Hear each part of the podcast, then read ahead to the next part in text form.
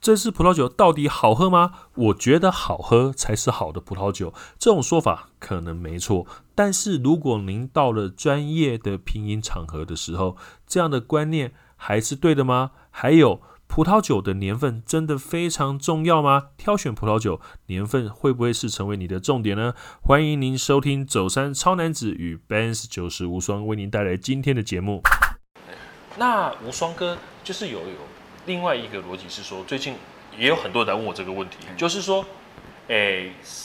一支好的酒的定义是什么？因为我觉得很模糊、诶，每个人跟我讲的不一样、诶，嗯十个人、二十个人跟我讲的完全都不一样，所以我不知道说到底哪个是比较合理的。我们不能讲正确，因为葡萄酒世界里面好喝不好喝，我觉得不一定是正确，是合理到底是一个什么样的状态？很多人都问我说，到底什么一支酒是一支好酒？好、那如果以学术上来讲的话，红酒我们讲红酒好了，有四个元素：嗯酸度、甜度、酒精跟单宁达到完美的平衡，它就是一支好酒。天人合一啦，就是讲平衡嗯哈。但是问题来了哦，你会发现这四个元素啊，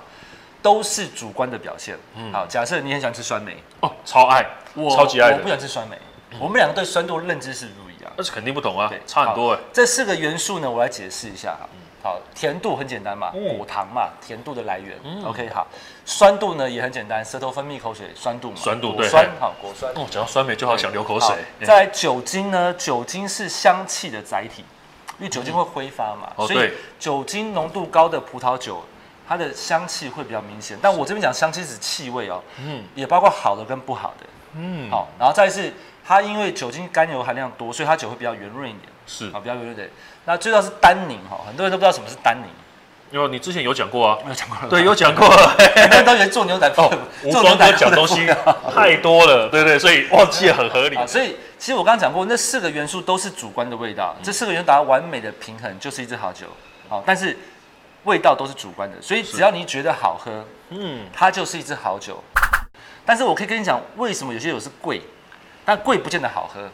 好、但我可以跟你讲贵的原因是什么。那不好喝为什么卖那么贵哎、？所以我跟你讲，贵的原因是什么嘛？哦第一太好个了它可能酿造历史比较长，嗯，对不对？或者是它的酿造的呃方式，它可能产量比较少，哦，或者酿造的方式比较比较比较特别，对特别，或者是呃损耗比较多，是哦，比如说比如说呃有的葡萄园啊，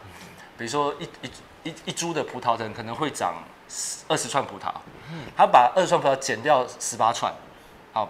所有的养分都集中在那两串上面，精华两对串，哎精华对浓缩浓缩精华，所以相对它产量是减少了嘛，它价格就会比较高。嗯是好，再来就是有有的葡萄酒是金融商品，它根本不是葡萄酒，被炒作了嘛。啊，像一些名牌的酒庄可能要十万二十万，不能把名字讲出来对，拜托。，对，十万二十万，所以所以它是它是被炒作的东嗯西，所以它的价格是高的，可是它高的不见得是一定是你喜欢的味道，是好，所以这个东西还是要回归你自己喜欢什么样的风味很重要。嗯，对对。可是就像说，这是我们讲的自己喜欢的风味很重要，哎可是它应该会有一个比较专门的一个定律，就是说一个好的酒，应该不是说我喝起来觉得哎、诶好喝，就代表说它是一支好的酒嘛。那扣除我刚刚讲主观的表现以嗯外，我们只要客观说这酒好不好。第一个是它的香气的复杂度，是好，跟它的酒体的喉韵，就你喝到嘴巴吞掉之后，它的味道残留多久，那喉韵啊，跟它的酒的变化度、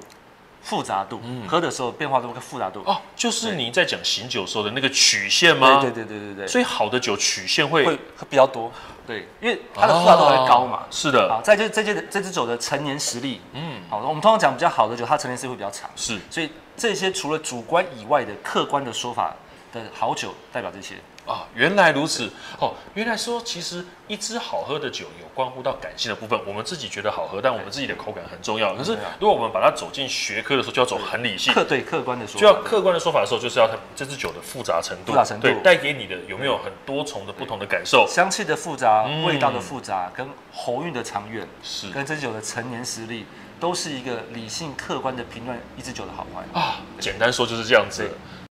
那其实，在入门了之后，我们了解了品种，对不对？然后了解了一些新世界、旧世界的一些文化之后的话，那其实最近有开始比较进阶的一些去对葡萄酒的理解的时候，就开始有人会问我，嗯嗯，就说葡萄酒的年份很重要吗？是不是？因为很多一定会问到年份嘛，因为大家说哦，我今天喝到了一九九零年的什么什么什么酒，感觉很高调，类似像这样的感觉。所以葡萄酒的年份真的有那么重要吗？非常重要。呃，但是它有限定在某些范围里面哈。呃，常听到什么一九八，哎，开瓶一九八二年的红酒，八二年红酒，常喝一听支到少一支对不对？好，嗯好，好，年份代表代表什么意思？给你给你做个选择题。第一个一，葡萄酒制造日期；二，葡萄酒出厂日期；三，葡萄采收日期。请作答。但是我认为是出厂嘛，出厂，你车子不是也是吗？ 出厂那一天上面写的不是哎出厂年份行吗照？就是出厂年份。哦，是是啊是啊，所以说葡萄酒也是这样子吗？当然不是啊。哦我搞错了，对不对？所以请你告诉我们年正确的答份是案。代表葡萄的采收的那个年年份。好，所以所以哦代表那一年葡萄的品质。嗯，好，但呃，所以不同的那品质不一样，当然它的表现就会不一样嘛。是年份是当年采收葡萄的那哦，个所以现在我们理解的叫做对葡萄酒的年份指的是采收采收的的那一年份啊对理解理解。那这个呢，通常是对旧世界国家是比较有意义的。是好，因为我我讲过，新世界它的气候都很稳定啊，基本上一年四季都差不多的的的的气候，所以年份这件事情对旧世界来讲比较有意义。是好，比如说像法国波尔多，它好的年份跟不好的年份价格可能会差两倍，一样的酒，同同一样的支酒，同一支酒，哦，但不同年份哦价格可能会差快两倍的年价格是有可能的。那为什么对？，就是它那年葡萄的品质导致它的酒的表现。嗯那当然，呃，品好的葡萄品质，但酿出来酒一定表现力比较好啊，，这肯定的，然还后陈年实力一定比较久嘛，所以相对的它的价格就比较高。对所哦以，这一定的，这对一定的，对。所以年份对旧世界国家来说比较有意义，这样子。哦，那其实我们所谓讲的好年份嗯指的是什么？就是指那年葡萄的品质好不好？哦，就是单一指的是说，哦对，葡萄的品质好，跟酿出来好的酒，再配合好的技术，对，对那不对？通常呢，呃，简单来讲哈，在旧世界国家，你只要那一年哦雨下的雨不多，嗯，然后气候炎热，普遍来就是好年份。是，对，那通常在二零一零年之后呢，比较没有什么差的年份，嗯，基本上就还不错，很好跟非因常为好。因为都很热啊， 对，因为全球暖化的关系，是嗯所以基本上一零年之后呢，基本上不会有什么太差的年份。那它的为表现什都很么好雨水多